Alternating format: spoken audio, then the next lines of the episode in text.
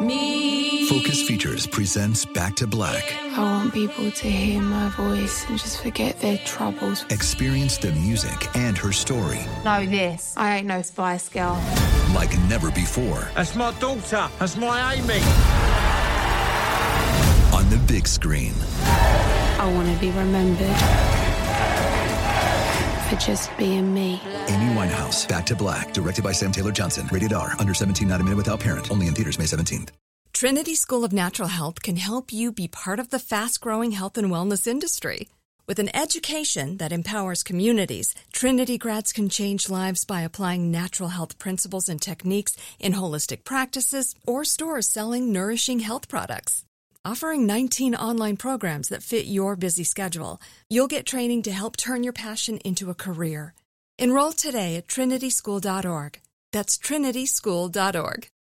Xfinity has free premium networks for everyone this month, no matter what kind of entertainment you love. Addicted to true crime? Catch killer cases and more spine-tingling shows on A&E Crime Central. Crave adventure? Explore Asian action movies on Hayah. Searching for something extreme? Check out skating, snowboarding, and more on Fuel TV Plus, the global home of action sports. And find crowd-pleasing bops on iHeartRadio's Hit Nation playlist. There's new free shows and movies to love every week. Say free this week in your Xfinity voice remote. Hey everyone, this is Jody Sweeten from the podcast How Rude, Tanneritos. I've been needing a quick getaway with my family, and the 2024 Hyundai Santa Fe is the perfect vehicle to take us there. It has standard third-row seating, so I'm able to pack my entire family, plus pets, in the car, while also having enough room for our camping essentials. Available H-Track all-wheel drive will get us through any dirt trails, and available dual wireless charging pads will ensure we never have to worry about getting stuck with a dead phone in the middle of nowhere. Visit HyundaiUSA.com or call 562-314-4603 for more details. Hyundai, there's joy in every journey. It's the part of the second two. No, that's not how we should introduce a podcast.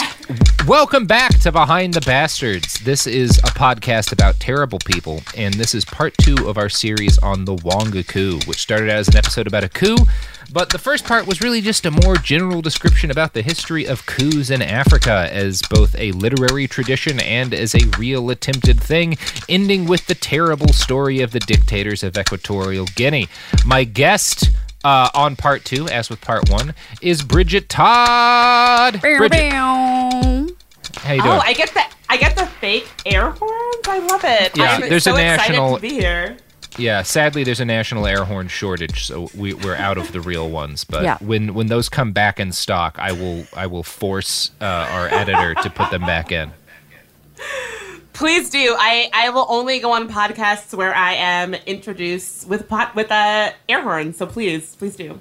Yeah, I think it should be illegal to introduce people any other way, to be honest. Like, can you imagine if that's how like first dates always went, and just like anytime you're out at the bar, you're just randomly hearing like dow, dow, dow, dow, because like two people are meeting on Tinder or something. I love it. My people are Caribbean, so we love a good air horn. Oh yeah, yeah, you do. I would like some sort of sound effect to let me know if it's like a cute meet, or if it's like a this guy is, or this person is horrifying. Like, I would like to know that. I would like some sort of sound effect to happen. What would be your horrifying sound effect for a date? What's the theme song of Hannity? I'm Sean Hannity. I eat manatees. I think that's it. I'm pretty sure that's basically it. Yeah. Yeah. That works.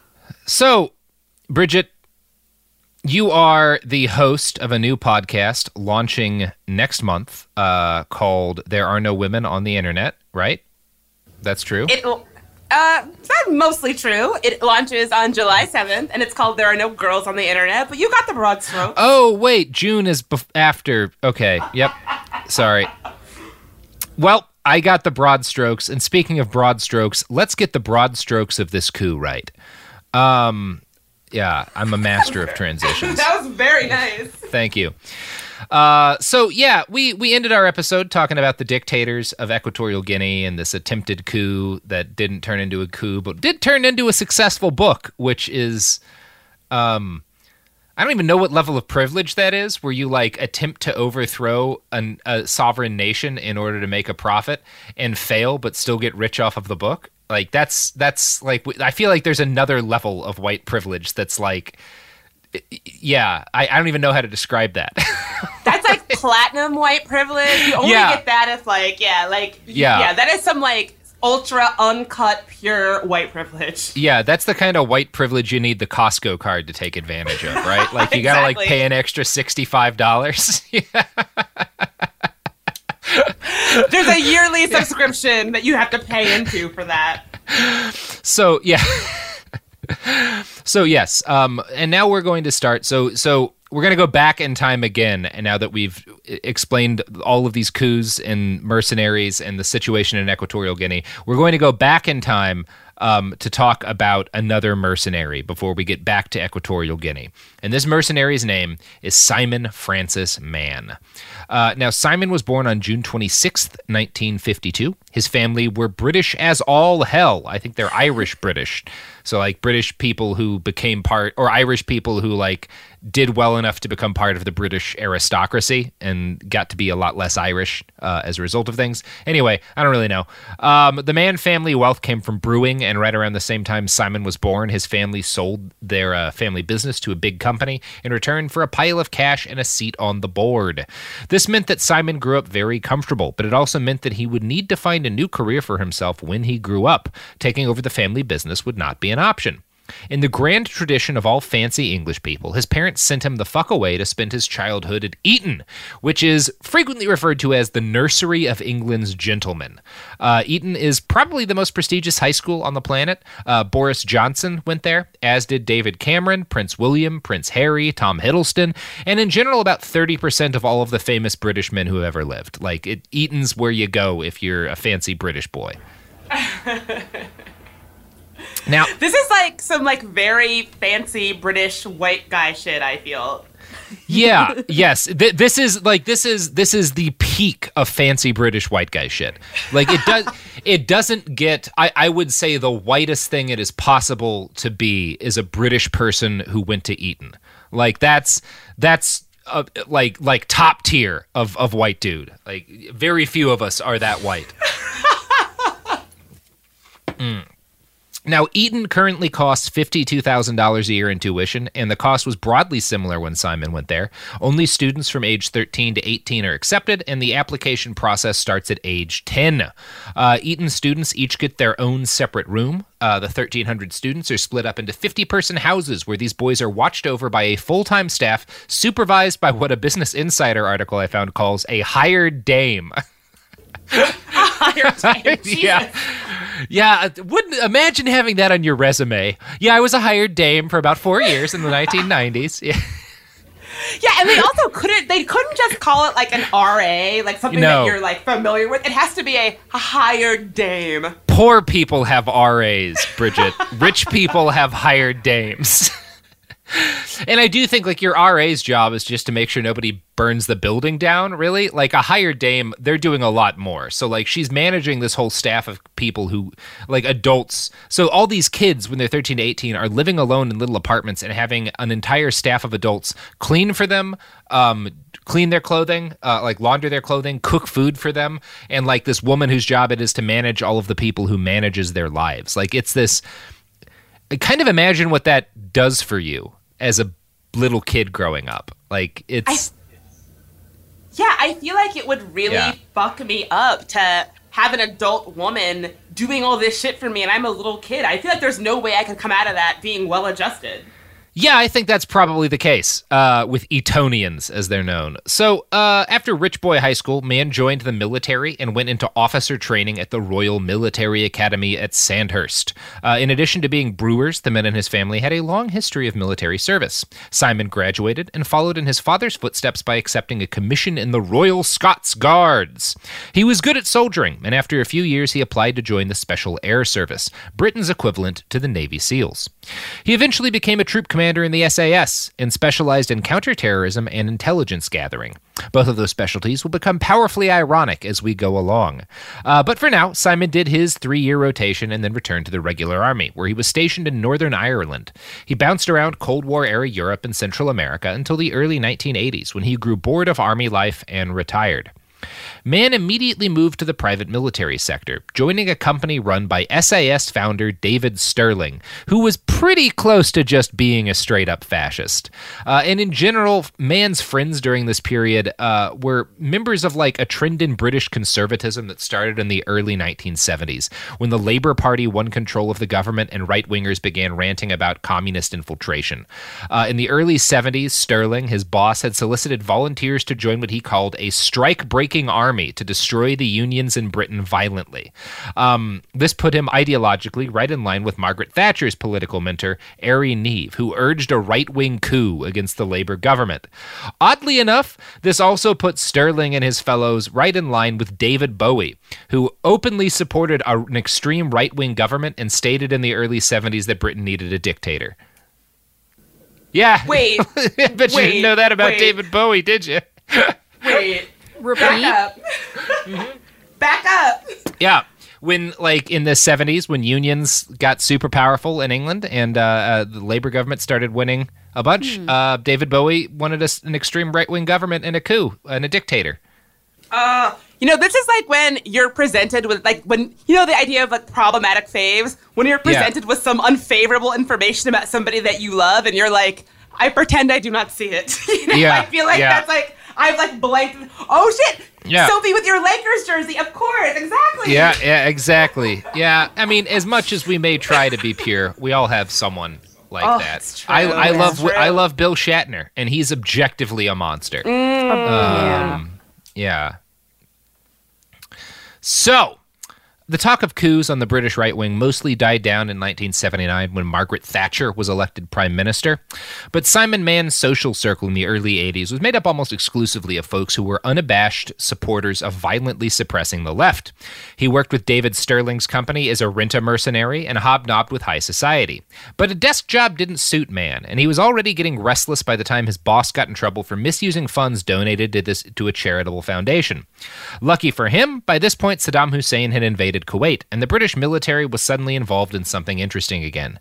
Mann re-enlisted and joined British Army staff in Saudi Arabia. The war didn't last long, and in its wake, Simon Mann was left more bored and restless than ever. He got involved with an oil firm that was investing in the newly emerged oil industry in Angola, and, as luck would have it, just as Mann started sniffing around Angola in 1992, the nation found itself in the midst of a civil war. Now, Angola's second largest political party, UNITA, had started out as a left-wing organization supported by the People's Republic of China. But during the 1980s, UNITA had pivoted to the hard right under the command of Jonas Savimbi. Thanks to our old buddy Paul Manafort, it received piles and piles of money and guns from the Reagan administration during this period. In 1992, UNITA troops overran several oil pump thingamajigs near a town called Soyo. The Angolan army failed to retake the oil field. Now, this was a threat to Mann's investments in the area, but more than that, it was an opportunity. He and his business partner, an entrepreneur named Tony Buckingham, approached the government of Angola and said, "Hey, we're pretty sure we could put together a mercenary army to take care of this rebel problem for you." And Angola said yes. So it really is that easy, or at least it was in the early 90s, to get your own army. Yeah, that's cool. Totally cool, like... Wouldn't it be cool if you could just, like, amass your own army with that amount of ease? What bad could come of that? Yeah, I mean, that's what I'm trying to do with this whole FDA thing, but it's harder than I thought to amass your own army, to be honest. Frustrating. What would your army be called? I don't know. I think I don't know. Maybe you're right. Maybe that's why I haven't gotten an army yet, is that I haven't figured out the branding for it. Yeah, that's a shame. I'll have to think about that, Bridget. So, thanks, Bridget. The whole, yeah. So Simon Mann and his partner Buckingham got to follow in the grand tradition established by Bob Denard and Mike Horry. Only unlike those men, they were helping to keep a ruler in power and actually fighting against far-right militants. So you might call this a promising start, or at least as promising a start as any mercenary outfit can have.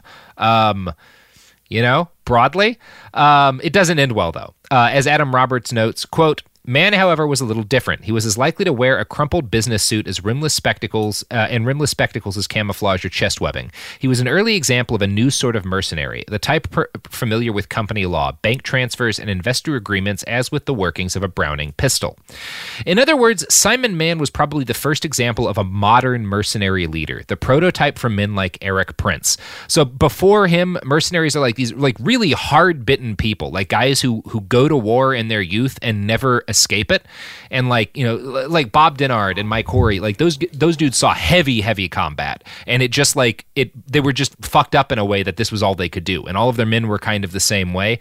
Simon Mann is someone who is perfectly capable of succeeding in the non-shooting people world, and in fact has been very successful in that, but he likes the excitement of war. So he's like, he gets involved in this mercenary company as a business.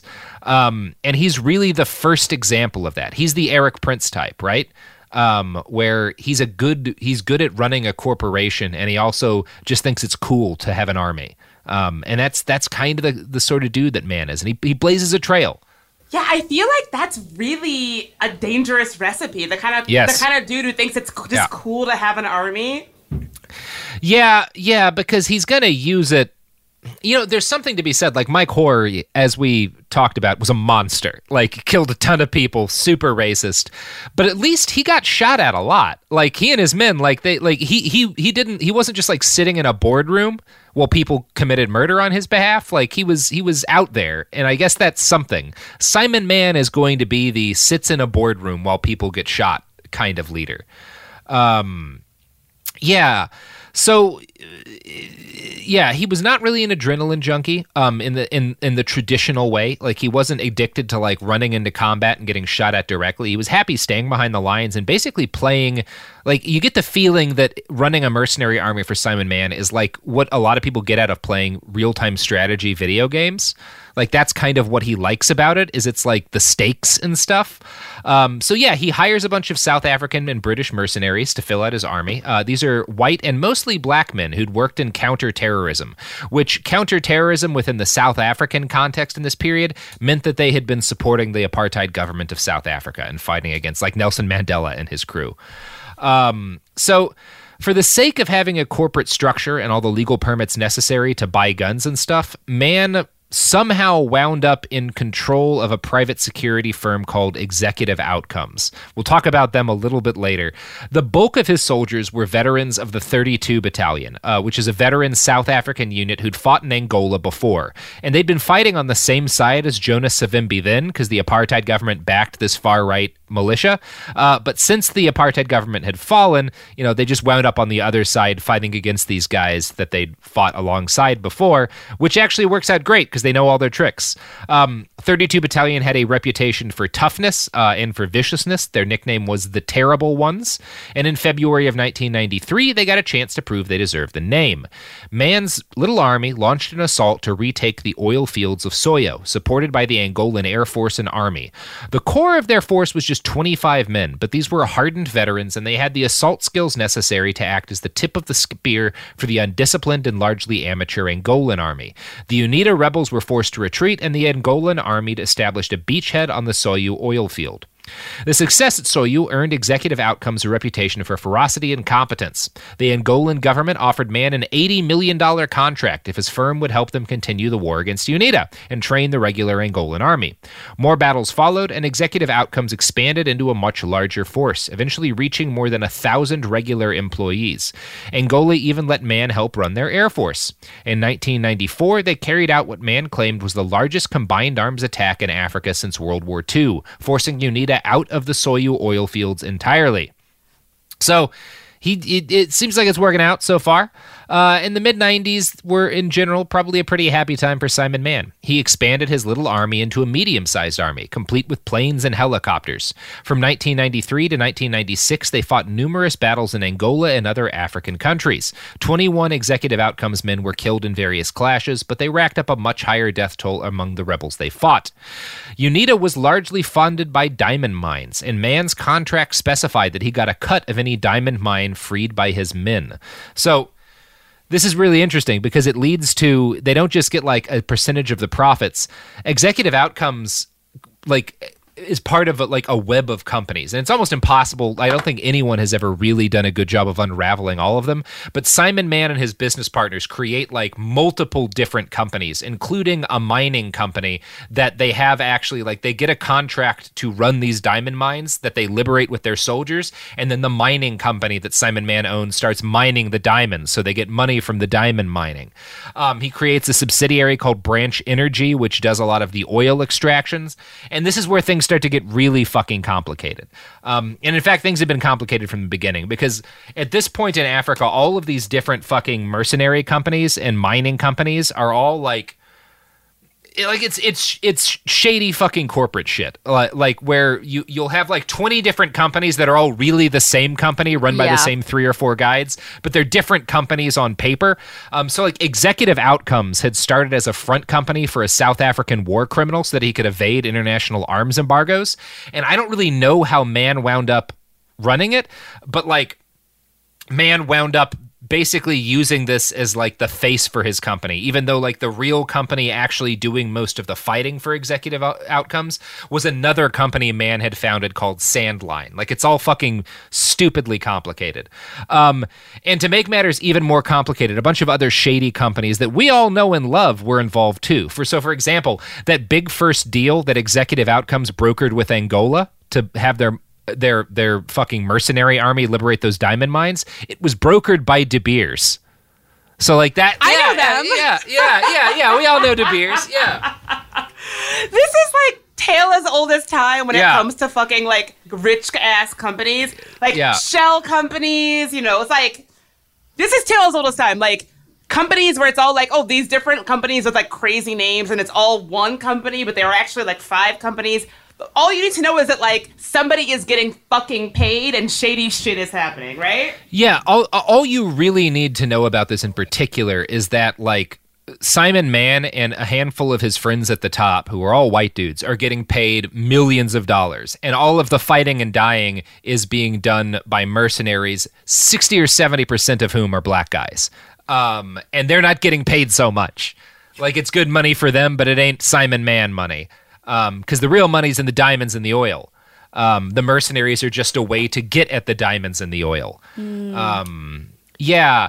And you'll hear a lot of like libertarian types talk about how good a job Executive Outcomes did here. And they did a great job at fighting UNITA, but they didn't really care about stabilizing Angola. They cared about stabilizing the mines and oil fields of Angola and the roads that led those to distribution centers, which is why they didn't actually achieve any long-term security for the region. By 1995, Executive Outcomes was effectively a giant web of companies, all more or less run by Simon Mann and his buddy Buckingham, with interests in mining, oil, security, air transport, and everything imaginable. In 1995, the government of Sierra Leone went to Executive Outcomes, begging for their help in suppressing a brutal insurgent group called the RUF.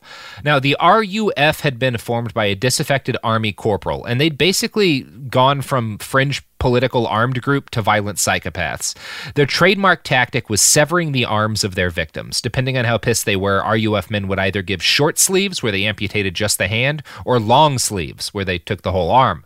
So yeah, these guys are bad, and they're kicking the shit out of the government of Sierra Leone. And a big part of why is that they're receiving money and arms from Liberian President Charles Taylor. And so in short order, Sierra Leone is near collapse. And Executive Outcomes gets hired. They come in and they effectively change that. They pushed the rebels back and focused heavily on retaking diamond mines the RUF had occupied.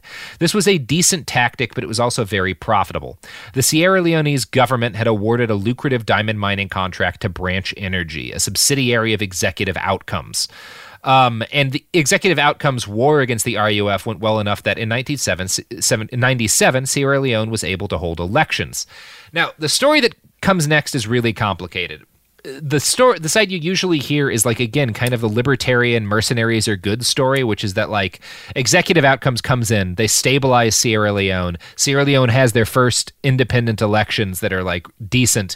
And then the IMF and the UN pressure the new president to sign a peace deal with the RUF that includes them forcing out Executive Outcomes. And as soon as that happens, the RUF goes on the offensive again and the whole country's drawn into war.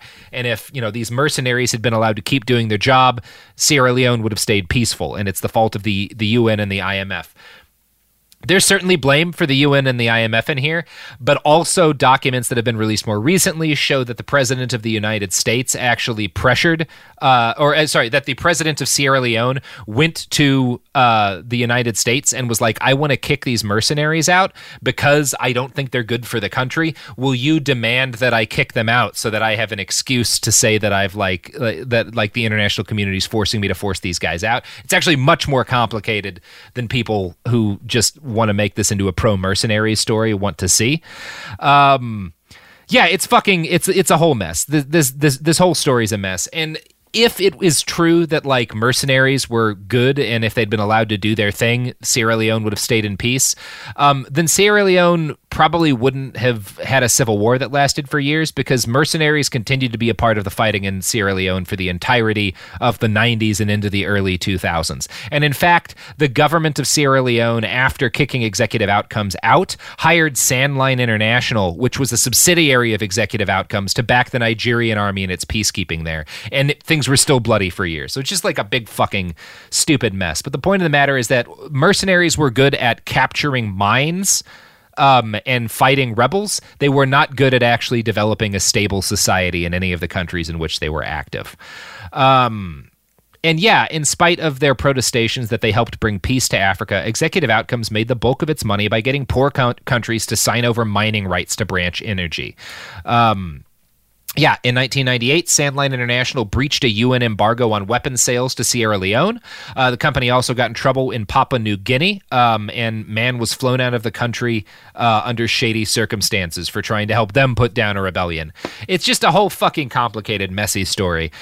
Now, the end of it is that by 1998, Africa was filled with countless competing mercenary firms, and nearly all of them were either based in South Africa or mainly employed South African soldiers. And the Mandela administration got really fucking angry at this and was like, all you guys are doing is perpetuating violence in all these countries and, like, adding fuel to the fire and making a shitload of money for yourselves. Fuck this. So in 1998, South Africa passes the Foreign Military Assistance Act, which makes it illegal for South Africans to offer military aid to foreign companies. And this means that in 1999, Executive Outcomes goes out of business because they can't really operate anymore. So South Africa shuts a lot of this stuff down very effectively. So that's good. Yeah. It is good. One thing I want to say is, I know this sounds kind of silly. Can we talk about the name Executive Outcomes? Like, is there a more sort of, like, it's not clear what we do, but you, like, know it involves somebody getting rich and fucking shady business dealings name than Executive's Outcomes? Yeah, Executive Outcomes. Yeah, it is like the name you would give a mercenary company in, like, a Paul Verhoeven movie. Like, that's what, it's like a RoboCop sounding fucking name. Yeah. It is. It totally is. Yeah. Yeah, yeah. And they are out of business by 1999. And again, this is heralded as a tragic thing by a lot of folks. I have somewhat different opinions. But yeah, it is a complicated as hell story. And the fact that, like, there's all these companies that are on paper, even sometimes, like, competing with each other, but also a lot of them are owned by the same people. It's a big fucking mess. But you know what's not a mess, Bridget? Tell me, what's not a mess? The products and services that support this podcast. Oh, I want to hear all about them. Is there some avenue where I can do that? No. Just kidding. That avenue is now. The evidence keeps pouring in. At this point, the facts are undeniable. It's an open and shut case. Monopoly Go is the most fun you can have in a mobile game. Millions of people pass Go every day because this game is always bringing something new to the table. Countless crazy tournaments you can join with your friends as partners or teams. Constantly changing challenges like money sprees or treasure hunts that keep it fresh with new wild minigames. Timed events offering bonuses like massive multipliers or rent frenzies to help you get huge rewards. And there's so many rewards to discover. Rare stickers you can trade with friends to complete albums, delightful emojis to taunt people with when you raid their riches, unique playing pieces, and so much more. The verdict is in with Monopoly Go. There's something new to discover every time you play. So don't miss out. Go download it now for free on the App Store and Google Play. My favorite spring cleaning takeaway is the post-clean clarity you get. Wow, how have I been living like this? It's kind of like when you find out you've been paying a fortune for wireless, when Mint Mobile has phone plans for $15 a month when you purchase a 3-month plan. Wow, how have I been affording this? It's time to switch to Mint Mobile and get unlimited talk, text, and data for $15 a month. Say bye-bye to your overpriced wireless plans, jaw-dropping monthly bills, and unexpected overages. Mint Mobile is here to rescue you with premium wireless plans starting at $15 a month. All plans come with high-speed data and unlimited talk and text delivered on the nation's largest 5G network. Use your own phone with any Mint Mobile plan and bring your phone number along with all your existing contacts. To get this new customer offer and your new 3-month unlimited wireless plan for just $15 a month, go to mintmobile.com/behind. That's mintmobile.com/behind. Cut your wireless bill to $15 a month at mintmobile.com/behind. $45 upfront payment required, equivalent to $15 a month. New customers on first 3-month plan only. Speed slower above 40 gigabytes on unlimited plan. Additional taxes, fees, and restrictions apply. See Mint Mobile for details. Focus Features presents Back to Black. I want people to hear my voice and just forget their troubles. Experience the music and her story. Know this. I ain't no Spice Girl. Like never before. That's my daughter. That's my Amy. On the big screen. I want to be remembered for just being me. Amy Winehouse, Back to Black, directed by Sam Taylor Johnson. Rated R, under 17, not admitted without parent. Only in theaters May 17th. Now I'd like to introduce you to Meaningful Beauty, the famed skincare brand created by iconic supermodel Cindy Crawford. It's her secret to absolutely gorgeous skin. Meaningful Beauty makes powerful and effective skincare simple, and it's loved by millions of women. It's formulated for all ages and all skin tones and types, and it's designed to work as a complete skincare system, leaving your skin feeling soft, smooth, and nourished. I recommend starting with Cindy's full regimen, which contains all 5 of her best-selling products, including the amazing youth-activating Melon Serum. This next-generation serum has the power of melon leaf stem cell technology. It's melon leaf stem cells encapsulated for freshness and released onto the skin to support a visible reduction in the appearance of wrinkles. With thousands of glowing 5-star reviews, why not give it a try? Subscribe today and you can get the amazing Meaningful Beauty system for just $49.95. That includes our introductory 5-piece system, free gifts, free shipping, and a 60-day money-back guarantee. All that available at MeaningfulBeauty.com. All right, we're back. Bridget, so yeah, that's Executive Outcomes. They're gone in 1999. Mann and Buckingham sell off their interests in most of their subsidiary companies, and they're both super fucking rich. We don't know how rich Mann gets. He claims Buckingham made a lot more money. Buckingham wound up with something like $150 million. Simon Mann did very well for himself, though. They're both millionaires, and he was already rich. So, yeah, good shit. Now, interestingly enough, the men who actually did the fighting for his companies did not get rich. Most of Executive Outcomes' soldiers were black men, veterans of 32 Battalion or Nigerian Special Forces. Many of them were left destitute when the company folded, forced to take on menial work as security guards and live in squalor in northwest South Africa. They had not benefited from the network of mining companies and airlines that filled Mann's pockets for the better part of a decade. Simon, though, got to retire. He competed in car races, married a much younger woman, and had several kids. He should have been happy, but retirement didn't suit Simon Mann. One of his friends later recalled, "I've never seen anyone look so bored." Mann's 50th birthday came and went. He tried to make peace with the fact that his exciting youth as a war profiteer was behind him, but he just couldn't do it. It's a sad story. It is sad, you know. Lots of money, younger wife. How sad. I mean, you know, it's just, yeah. I feel bad for the guy.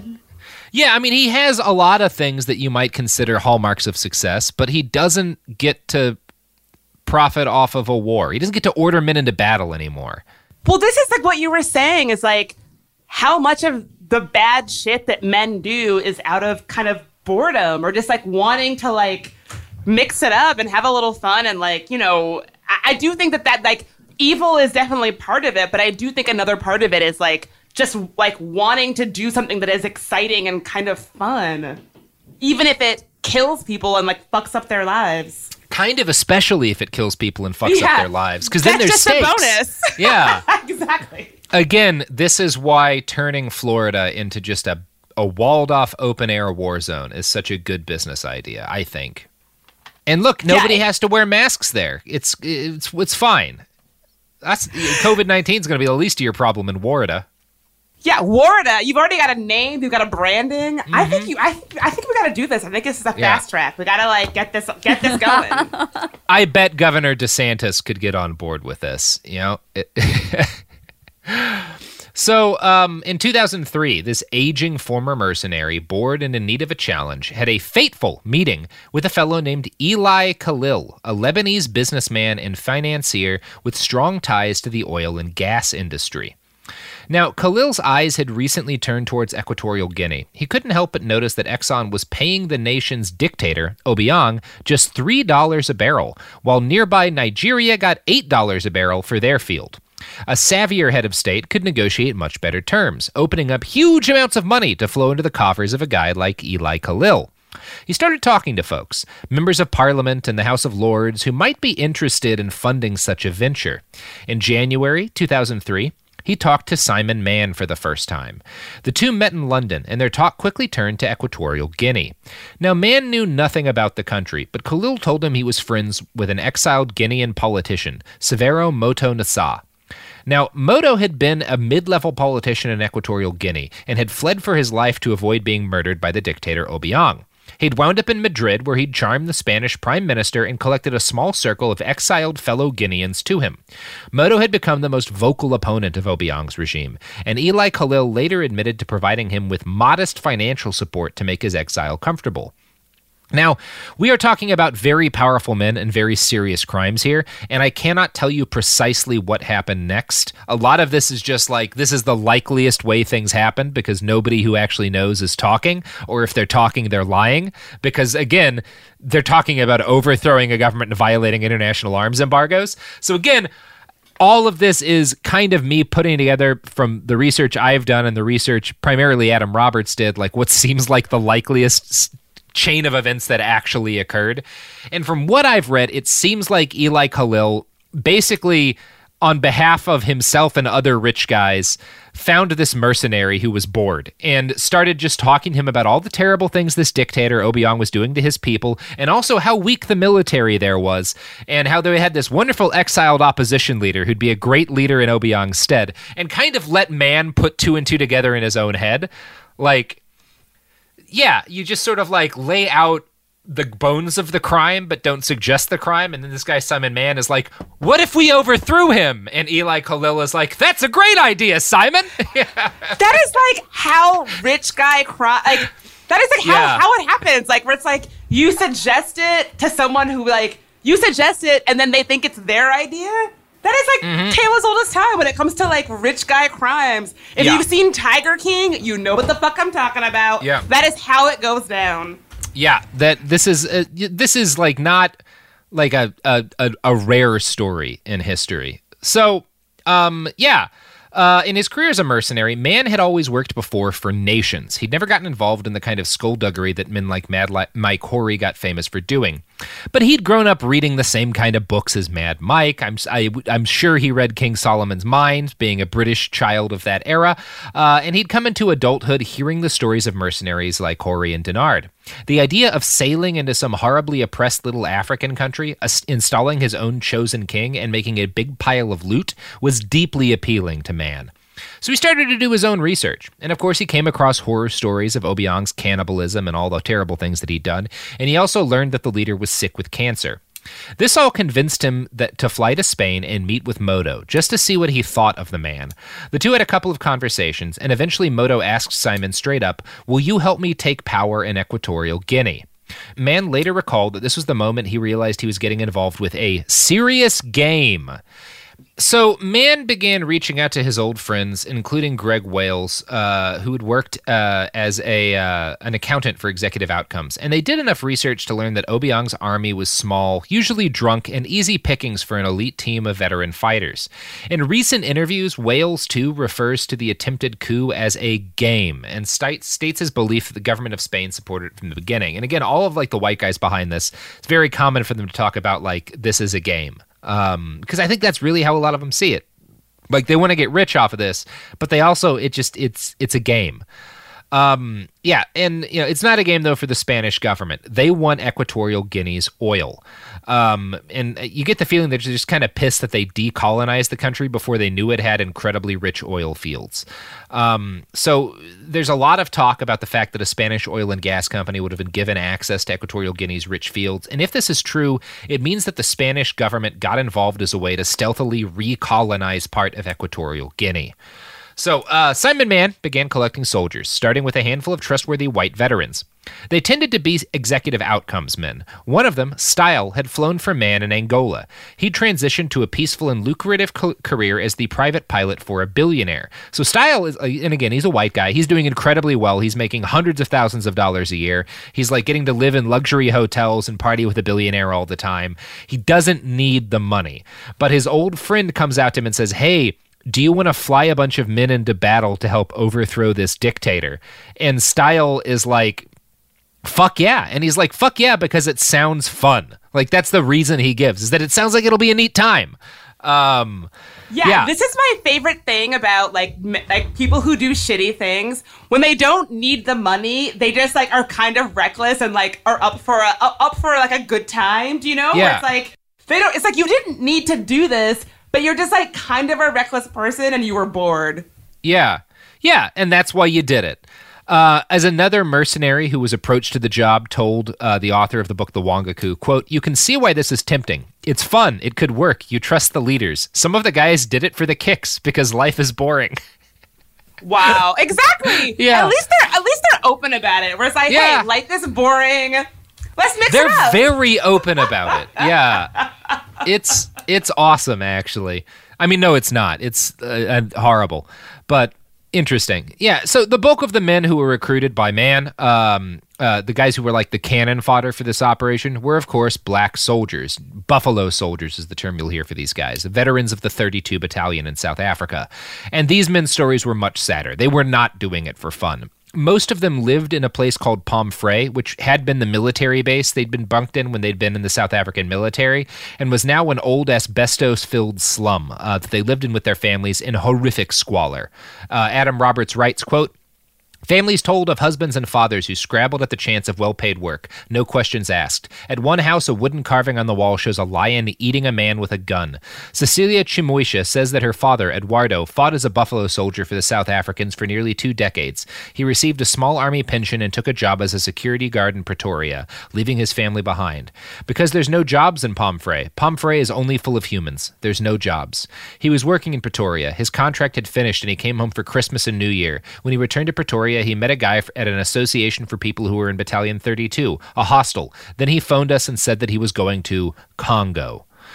And most of the accounts of the black men, who, again, are the majority of the fighting effort here, are the same. They're offered jobs that paid more than their current work and offer maybe the possibility of an escape from poverty, while still being a pittance of what Ely Calil and Simon Mann planned to make in the operation.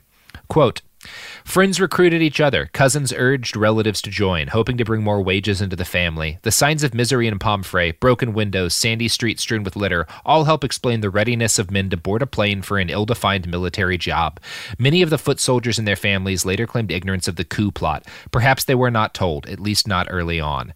And there's a good chance that most of these men, up until the day they were supposed to carry out this coup, didn't really know what they were being brought in for. So recruiting these black soldiers, who were, again, expected to do almost all of the fighting and killing, was basically an afterthought for Simon Mann. He devoted most of his pre-coup efforts to recruiting rich white guys to provide funding for the whole escapade. He did this by throwing a series of fancy parties at his Johannesburg home. According to an attendee at one of these parties, interviewed by the Sunday Telegraph, quote, "It was a casual conversation at a drinks party around a swimming pool about a security project at an African mine." Yeah. First of all, I love this accent you're doing. Can I just say that? Also, this sounds terrible, and they did terrible things. This Johannesburg pool party sounds kind of lit. I'm not gonna lie. I mean, yeah, I have gone drinking at parties that are heavily mercenary attended a couple of times, and are they lit? You drink a lot. Yeah, you drink a lot with private military contractors. Although the drunkest people at the party were the UN. They actually fucking parked illegally, and we were going to get the party busted, and we had to find the drunken UN guys and steal their keys to move the Land Rover. It was a fucking night. Wait, why is this not a podcast episode you're doing? I want to hear this whole story. It's a fun tale. You could get up to some shit in Iraq. In this. Yeah. So he hosts these pool parties where he talks to people. They're just having drinks, and he's like, "Oh yes, we're having a project at a mine. It'll be a quick profit if you're willing to invest some money." And then, most people are, as soon as he mentions that the project is in Equatorial Guinea, most reasonable people are like, "Oh, fuck no, I have no interest in getting involved in business in that company. In that country, it's way too unstable." But the people who are interested, Mann then has private one-on-one conversations with. And he asks them to put up $100,000 in seed money and promises them $1 million return inside of 10 weeks. Now, I'm not an investment guru, but I know some people who are good at investments, and one thing they'll all say is that if anyone is offering you returns like that, really returns in excess of 5, 10, maybe 15%, that's good. If someone's offering you a 10 times return in 10 weeks, that's a scam. They're either going to steal your money or they're committing some sort of horrible crime. And this is the horrible crime type thing, right? Yeah, either somebody's getting scammed or there's a terrible fucking illegal thing going on for sure. Yeah. It's either heroin or a coup, right? If they're not just going to take your money and run, it's heroin or a coup. Yeah. So a number of people invested, but a much larger number wound up spreading rumors around town about the coup that Mann was planning. Because again, he tries to stay secret about this, but he's bad at it. And he just starts telling anyone who says, "Yeah, I might invest money," "Yes, we're going to overthrow this government." So he's simultaneously, these black soldiers that they're expecting to do the fighting don't know what they're getting involved in. And every random white dude that Simon Mann gets drunk at hears about his plan to overthrow the government of Equatorial Guinea. It's so funny. This actually reminds me of when we were talking about Nazis, how I was so surprised by how many of them had were taken down by personal messiness. Oh yeah. It's funny to me that you think you would be some a dictator or someone who is committed to spreading awfulness and shittiness in the world, and then you get taken down by your own messiness. It's again, you got drunk and told everybody. That really tells you all you need to know, don't you think? That is what separates the bad people who are terrible but ultimately just foot soldiers to the really dangerous people are people like Ely Calil, the guy at the top of all this, who is smart enough to be this Simon guy is going to try to do this, and he's going to be incompetent and messy, but as long as I steer clear just enough that I can't be legally tied to him, this might work out. If it does, I make a bunch of money. If it doesn't, I'm out, $100 grand or two. He's the one gathering most of the funds anyway. Those are the people you have to fucking watch out for, is the Ely Calils. The Simon Manns fuck up a bunch of shit, but they're usually too dumb to get most of what they want because they're messy. Yeah. And messy. Simon Mann is messy. Listen, if you're gonna be involved in dirty shit, don't get drunk and tell everybody. That's a number one rule. Yeah, like, if you're going to be a dealer, don't smoke your own stash. And if you're going to plot coups, stay sober until the coup's done. That's what fucking Bob Denard did, right? They brought the champagne. They didn't drink the champagne before the coup. Mike Horry and his men did, and they got into an airport gunfight. Getting wasted before the coup means an airport gunfight. Getting wasted after the coup means a fun evening. Like, it's not hard. I almost feel like you're like giving people the recipe to like launch a successful coup. Get drunk after. Those Venezuelan guys who got busted, they were on a boat. You know they were getting drunk on that boat. They were probably so lit. Yeah, of course. Fucking idiots. And of course, it was like most of the actual dying was done by like these local Venezuelans who just wanted to be freed by a shitty dictator. These white guys wanted to be heroes. It's fucking bullshit. It's so frustrating. I don't know. Maybe they'll suffer real penalties for what they did because fuck those guys. It's such bullshit. It's always such bullshit. So Mann was not secretive about what he was proposing to do. Obviously, he slipped up constantly in the drinking parties. And you know, while a small number of people invested, a much larger number of the people that he talked to wound up just spreading rumors around town that Simon Mann was planning a coup. South African intelligence found out about it almost instantly and wrote out multiple different reports about the budding coup in the months before it was attempted. So, like, South African authorities, like, right away know what's going on. Now, it's likely that Simon Mann himself was well aware that the gist of his plan was known to local authorities, and he doesn't seem to have cared much. There's debate as to why, but the likeliest explanation is that he just didn't think anyone would bother to stop him. He thought that Obiang was such a bad dictator and international law was so lax that nothing would happen. And he had good reason to think this. His partner, Wales, had reached out to an American lobbyist, Joe Sala, who advised them that a 4-day program of introductions to U.S. officials could be arranged for Moto, the guy they wanted to put in place as the new dictator, for just $40,000. And we don't know exactly what kind of deal Wales worked out with Sala for Moto, but the two talked regularly for months. And when Mann purchased a former Coast Guard Boeing 727 for the United States to use in his coup, the whole process of buying this former military aircraft and shipping it to South Africa went really smoothly, like weirdly smoothly. And there's no hard evidence, but there's a lot of people who think that someone, if not the U.S. government at the top level, people in the U.S. government knew about this budding coup and wanted to kind of help it along a little bit by letting them get access to this plane more easily. Again, there's a good chance that people at the top did know that George Bush was like, yeah, fuck it, let's see what happens. Who knows? Yeah, I honestly wouldn't put it past him. Like, that does sound like something he would do. And it also might have been due to the Spanish government asking the U.S. government to help things out here, because Spain, again, had a massive financial interest in this. The Spanish government did, because they wanted to get access to Equatorial Guinea's oil. And Spain had backed the U.S. in the invasion of Iraq, which was the Spanish leadership had backed the U.S. in the invasion of Iraq, which was a very politically dicey decision, to say the least. And there's suspicions that basically the prime minister of Spain was like, look, George W. Bush, like, when you wanted to go to war, we helped you out. Now I want to overthrow a dictator and take some oil. Like, let's get some quid pro quo going up in this bitch. So yeah, you know, I can't say enough. This is 2003 and 2004. Like, yeah. So Wales was responsible for also putting together most of the non-military aspects of the scheme. He set the day of the actual event for a Thursday or a Friday, because those were the days that most ministers would be in the capital in Malabo in Equatorial Guinea. The coup plotters would then have the weekend to consolidate their power and reopen the country on Monday. So that's kind of was the goal. It's like, we overthrow the government on Friday, we like work through the weekend, and then by Monday we got the whole new country set up. Mm-hmm. I mean, I like the way they think. It sounds very efficient in the way they laid out the plan. Yeah, sure. Yeah, that makes sense. That scans.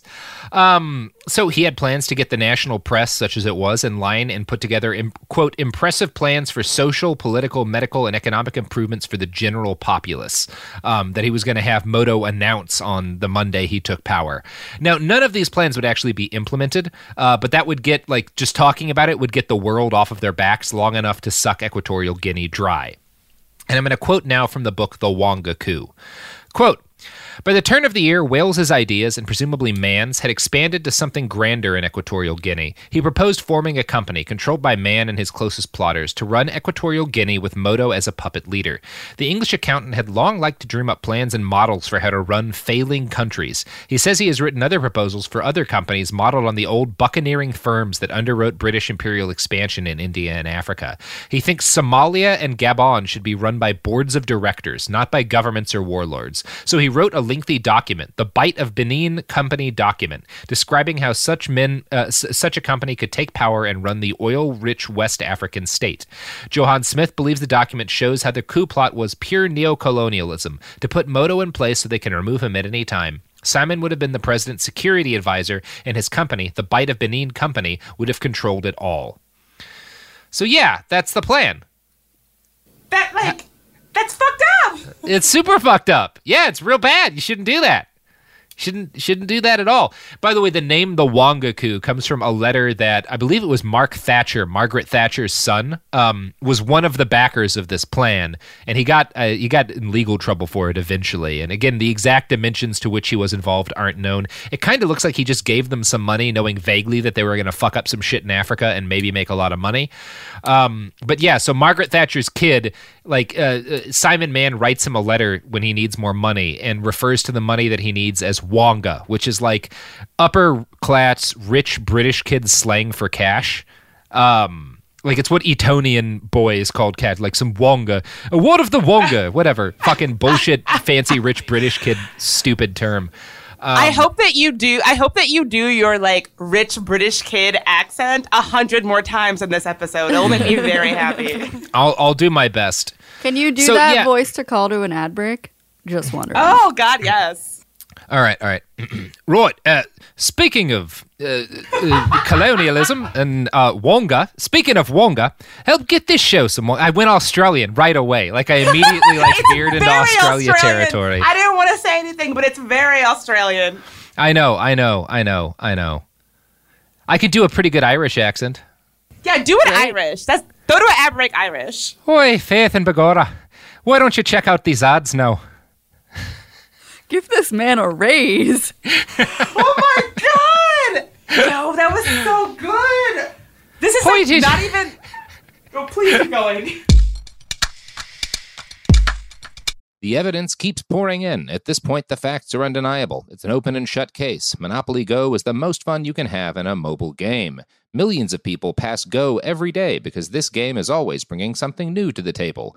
Countless crazy tournaments you can join with your friends as partners or teams. Constantly changing challenges like money sprees or treasure hunts that keep it fresh with new wild minigames. Timed events offering bonuses like massive multipliers or rent frenzies to help you get huge rewards. And there's so many rewards to discover. Rare stickers you can trade with friends to complete albums, delightful emojis to taunt people with when you raid their riches, unique playing pieces, and so much more. The verdict is in with Monopoly Go. There's something new to discover every time you play. So don't miss out. Go download it now for free on the App Store and Google Play. Focus Features presents Back to Black. I want people to hear my voice and just forget their troubles. Experience the music and her story. Know this. I ain't no Spice Girl. Like never before. That's my daughter. That's my Amy. On the big screen.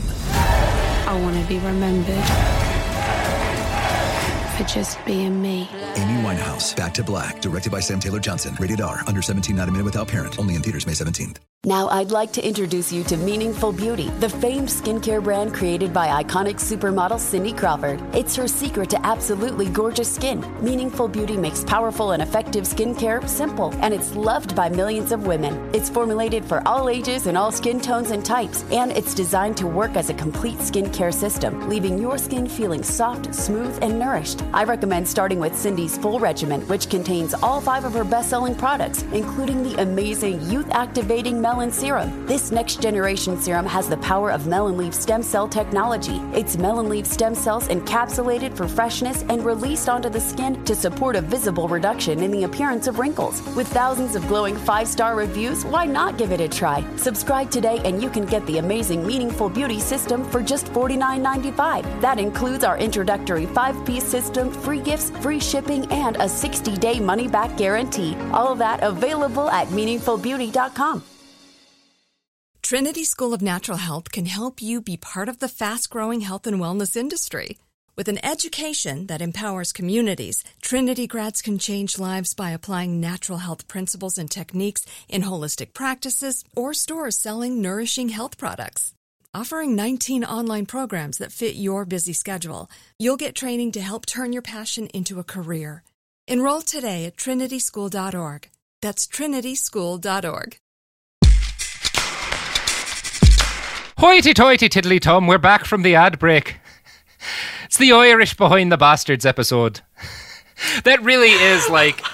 I guess that's... I don't know what kind of colonialism it is when you try to make fun of rich British people, but you're bad at the accent, so you just make fun of another colonialized, oppressed people, the Irish, so instead. Yeah, so you're like, I wanted to make fun of them, but now the Irish are getting pulled into it somehow. I don't know.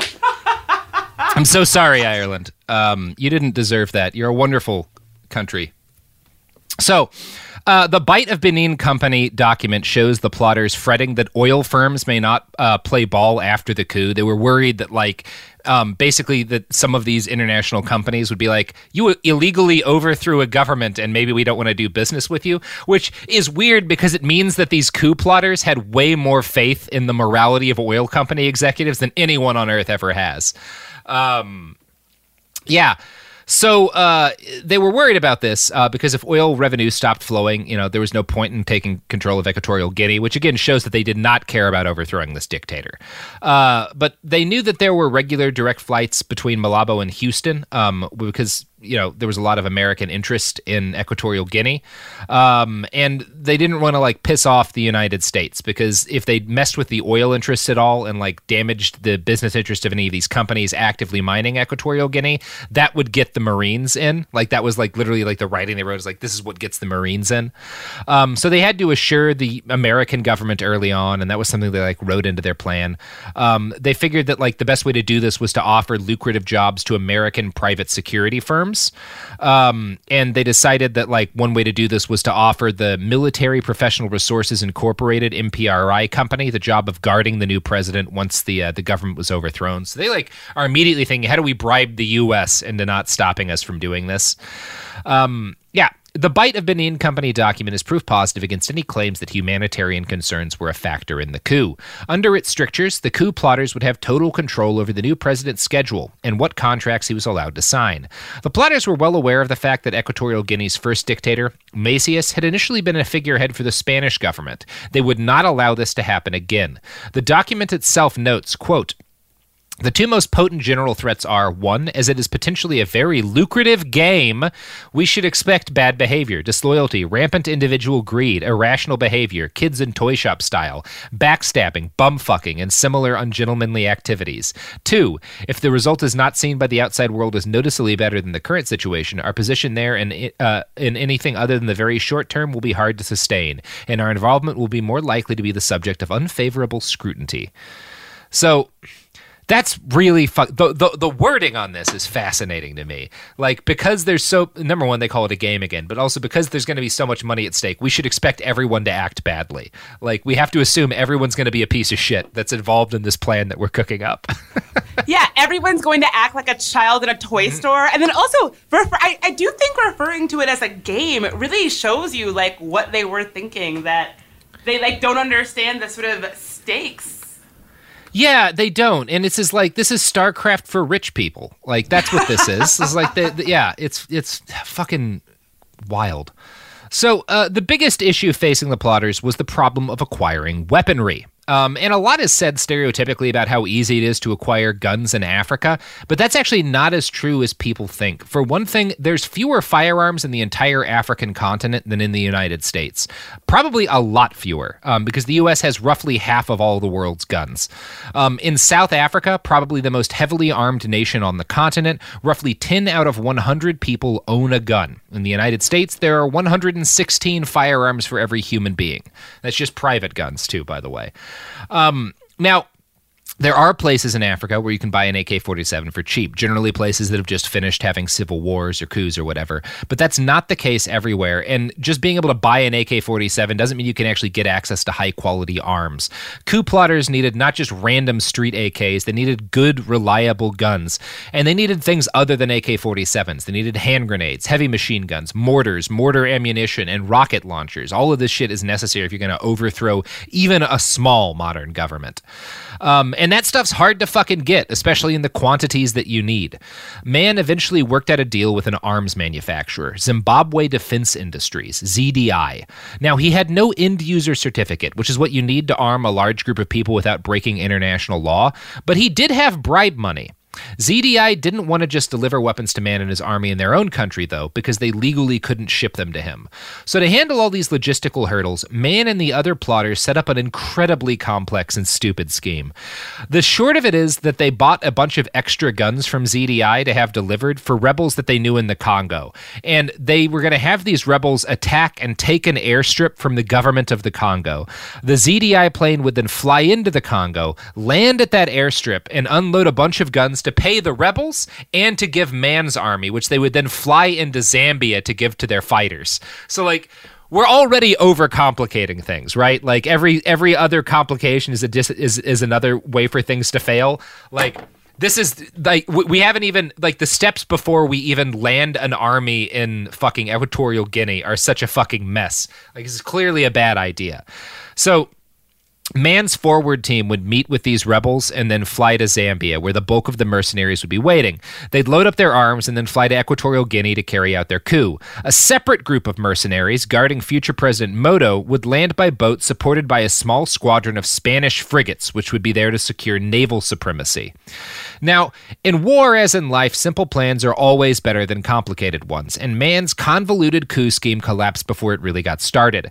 The Congolese rebels failed to capture the airstrip, and probably never even tried to assault it. The ZDI plane had no place to land, so it flew back to Harare.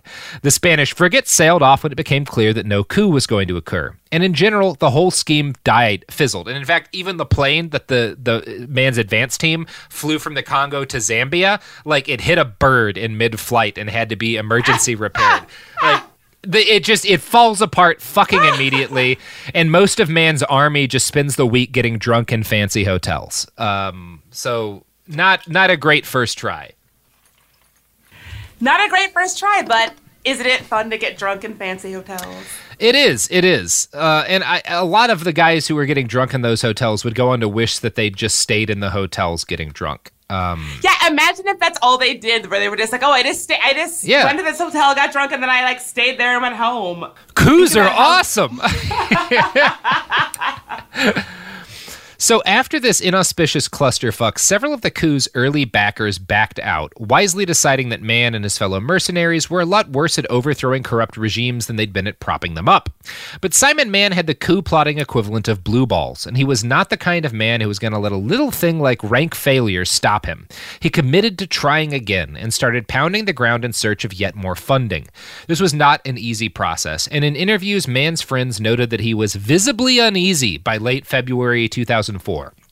Quote, "He looked under huge emotional pressure," recalls one who saw him regularly. "Matters were not helped by Amanda, his free-spending wife. On one occasion, he lost it. He threw the phone 10 meters at a wall, and it smashed into 1,000 bits, says somebody who worked in his office. The reason? On top of the stress of finding cash for his coup, he had to provide ever more dollars to his wife.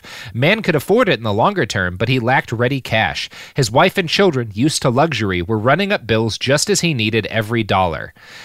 And it's a whole nother level of self-absorbed when you're angry at your wife and kids for spending money, not because you don't have it, because you need it to overthrow a sovereign nation to steal its oil. Like, it's like, baby, don't you understand? I need this money for the coup. I need this for the coup. That's my coup bucks. She's like, fuck you, I'm getting a facial. Yeah. This is like normal, like middle class guys who are the kind of man Simon Mann is. When they get old, like, spend too much money buying, like, a shitty convertible, Simon launches a coup. That's really what is going on here. Yeah, it's like, are you going to buy a, like, midlife crisis car or execute a coup? Whichever, yeah, you know? Yeah, one of the two. So, he starts to get desperate, right? Because he's having trouble raising enough money, and like all desperate men, he cuts corners. And the fact that he was cutting corners in his attempt at a second attempt at a coup is embodied nowhere better than the story of how Mann planned to collect his Zimbabwean weapons the second time around. Rather than set up a drop in another country, he just decided to fly his 727 loaded with mercenaries into Zimbabwe and pick up the guns there. Now, these guns were being bought illegally, and the mercenaries were also illegal. So this introduced a number of wrinkles into the plan. Now Mann and his soldiers were going to be landing in another sovereign nation and buying illegal weapons, which is a whole new list of people you have to bribe. Like, smuggling an army all the way across Africa is not an easy thing to do. But Mann decides, fuck it, we'll figure it out. On March 4th, a small advance team flew into Equatorial Guinea's capital. Their role would be to set things up for when the full army arrived. Unfortunately for them, Obiang and his government were well aware of what was about to happen. For one thing, the South African government had warned them in detail that Simon Mann was planning a coup. For another thing, before the first coup attempt, Mann had sent an advance team into Equatorial Guinea. They'd gotten drunk in one of the capital's few restaurants and talked openly about their plans to overthrow the government. So there's a number of reasons that Obiang knows what's about to happen. Again, like getting drunk and talky. If you're planning a coup, yeah. If you're out there listening and you're planning a coup, yeah, don't get drunk and talky. Drink and after. Bridget and I will have a lot more coup advice in our new podcast, How to Coup, which launches on the iHeart Network this August. So. You can find it wherever you get your podcast, How to Coup. Yeah, if you're stockpiling FALs and 308 ammo in hopes of overthrowing, I don't know, Uruguay, don't do it until you listen to our podcast, because we're going to have a lot of advice for you. Oh, we should call it the ABCs for Always Be Cooin'. Always Be Cooin', ABC. Yeah, you got to learn your ABCs, if you're going to carry out a coup. The including D, don't drink. Yeah, that really is the number one lesson I've gotten. That is like the undoing of so many people in this story. It's like getting, and honestly, like, these are horrible, horrible people. I want to make it very clear they're terrible. Fuck them all. But I've been there where you like have a plan, you have a few drinks, you're feeling good, you start talking. Like, I don't know what happens. Oh, we could call our podcast Get a Coup. Oh, that's good, dude. Yeah, that's a good one. That's a good one. Oh, it's going to be a great show. Shit, we'll have to have Simon Mann on. You're so good at naming things, Robert. Thank you. Very proud. So, when the point team flew in on March 4th, Obiang was ready. And still, the coup plotters and the advance team member, Nick Dutoit, took steps to try to conceal the fact that they were about to execute a coup. So Nick Dutoit is like the head of the advance team that lands in Equatorial Guinea ahead of the second attempt. And as soon as he lands, he gets the impression that the government might be aware that they're about to carry out a coup. And his response to this is to send out a bunch of text messages on his phone, which he was sure was bugged, stating, "Hey guys, we're canceling the coup." Not because he was canceling the coup, but because he thought that would throw the government off of their trail. I kind of love that as a response. Yeah. Smart people here. So, just as the Spanish government hoped a successful coup would allow them to profit from Equatorial Guinea's oil, South Africa felt that stopping the coup would help them profit off Equatorial Guinea's oil. So, in addition to warning Obiang, South Africa put in a call to Robert Mugabe, the dictator of Zimbabwe. Now, and they were like, hey, a bunch of mercenaries led by a British guy are going to be picking up illegal arms at your airport. Maybe do something about it. And Mugabe didn't really care that much about Equatorial Guinea's sovereignty, but he was, above all else, terrified of Britain, which is the most reasonable thing about Robert Mugabe. And he and many in his government were worried that their old colonial oppressor was plotting a coup against Zimbabwe. So when they hear that a British mercenary is about to land in their country and pick up a pile of guns, they're not worried about Equatorial Guinea. They're worried that he's going to try to overthrow his own country. So, to make a very long and dumb story short, Mann lands in Harare with the bulk of his army, and they all get arrested before they can even so much as pick up their guns. His advance team is also arrested in Equatorial Guinea. Both groups of mercenaries are thrown into horrible prisons and tortured. One man dies under torture in each country. Now, in Zimbabwe, Mann and his mercenaries are all tried, convicted, and sentenced to prison. Most of the grunts got a year, with no time served for the 6 months they'd already been incarcerated pre-trial. So all these poor black guys just get no money and are in jail for 18 months. Yeah. Most of the white men got 16-month sentences. They all get fined 2,000 Zimbabwe dollars each, which comes to about 30 cents. So at least the fine isn't too much. But yeah, Mann himself was sentenced to 7 years and forfeited both the plane he bought and $180,000 in cash. He also missed the birth of his seventh child, which happened the same month that he was sentenced. This was a mild penalty compared to the suffering experienced by the families of the black soldiers Mann had led into this stupid disaster, because Mann's family, at least, was still rich. According to the Wonga Coup, quote, Viviana Chimuchi, wife of Eduardo, who's one of the men, was desperate. We depend on people who have pity and on the churches. We get food parcels, she explains. Her daughter Cecilia says, we heard the sentence of my father on the radio. We were surprised. They told us he would come out now. Tears appear in her eyes. She blames Mann and the financiers. Those people put us into trouble. We're suffering because they put our father into problems. She wants Mann punished. I'm happy not to give him 7 years, no, to give him the death penalty. He deserves it. Wow. Yeah, those are some powerful words. Yeah. And at the end of the day, Mann and his fellow white guys, they all do suffer. They spend time in a really shitty prison, and a couple of them get tortured. But the fucking these poor black dudes who probably didn't even really know what they were being paid to do in detail suffer the worst. And all of the white guys, when they do get out of prison, are rich still. And all of these black guys, their families are poorer than ever. It's bullshit. It's so sad. What you've just described, I feel like is such a blueprint for so many things where white guys go into this and they come out of it and they're fine. And then the people that kind of go along with it, who are more often than not black, just have nothing. And it just, it's very upsetting. And I think it's a common thing when we talk about stories like this. Yes, it is by far the normal way for this shit to go.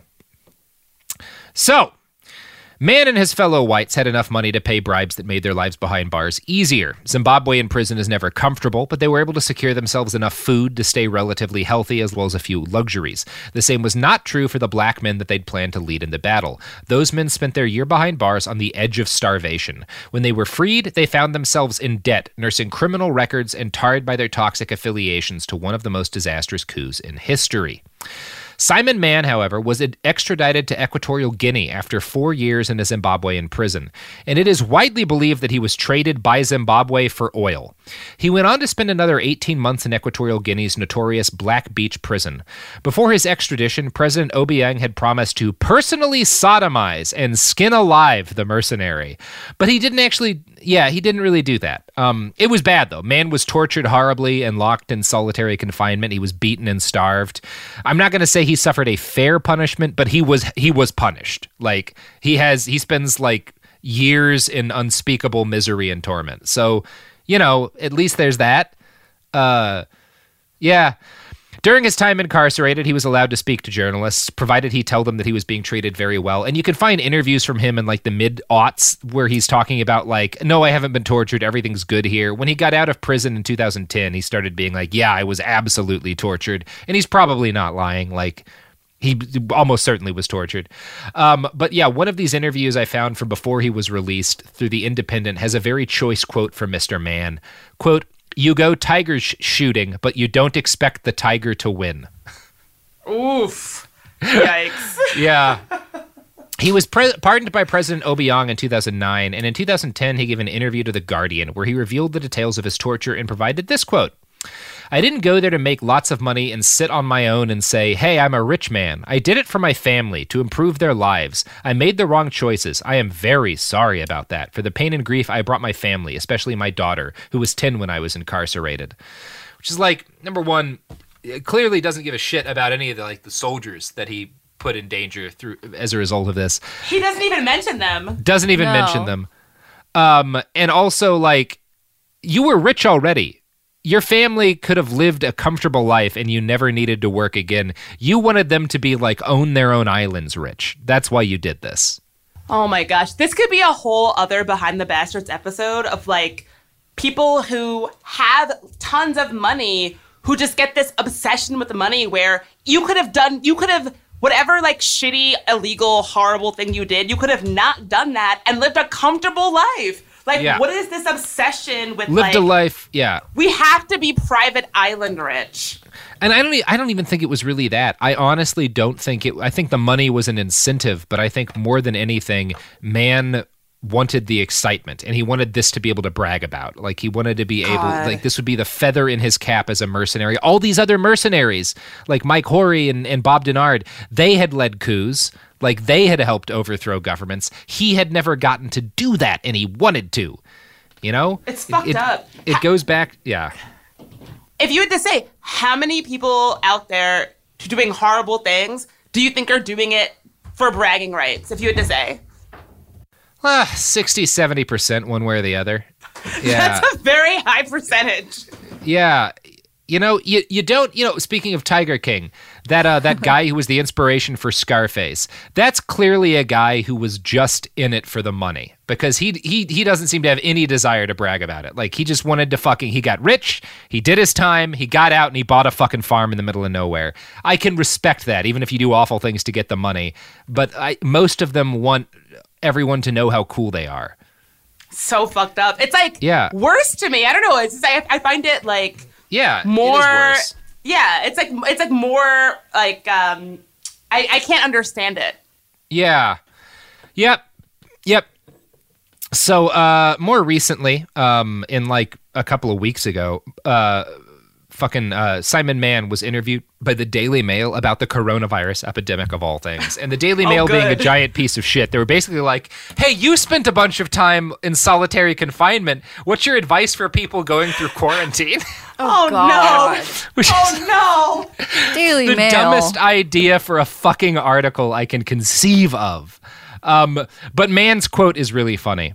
Quote, you have to make your world the people and the place of your confinement, and stop constantly thinking, at this time we should be doing this or that, and the kids should be going back to school. Those thoughts are the ones that hurt you.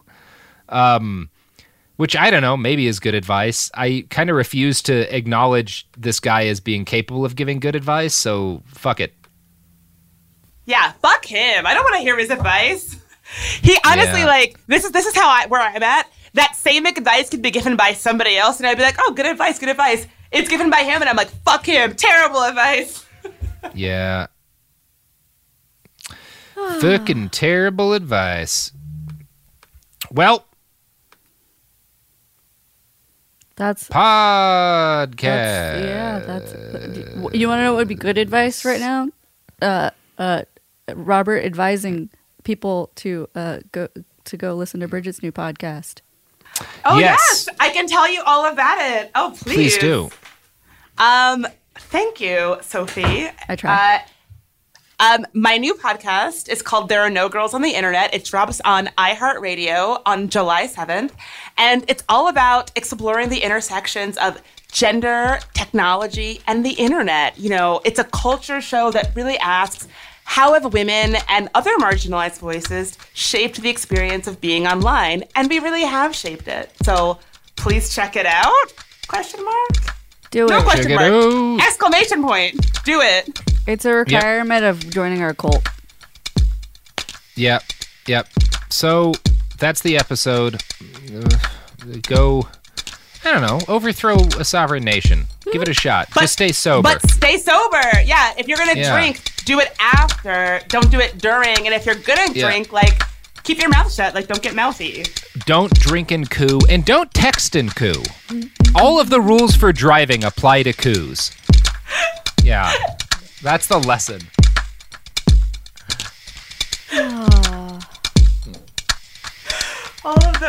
That was good. I like that. Yeah. Jesus Christ. These people are so dumb. All right, cool. Well, that's the S-epode. Yay.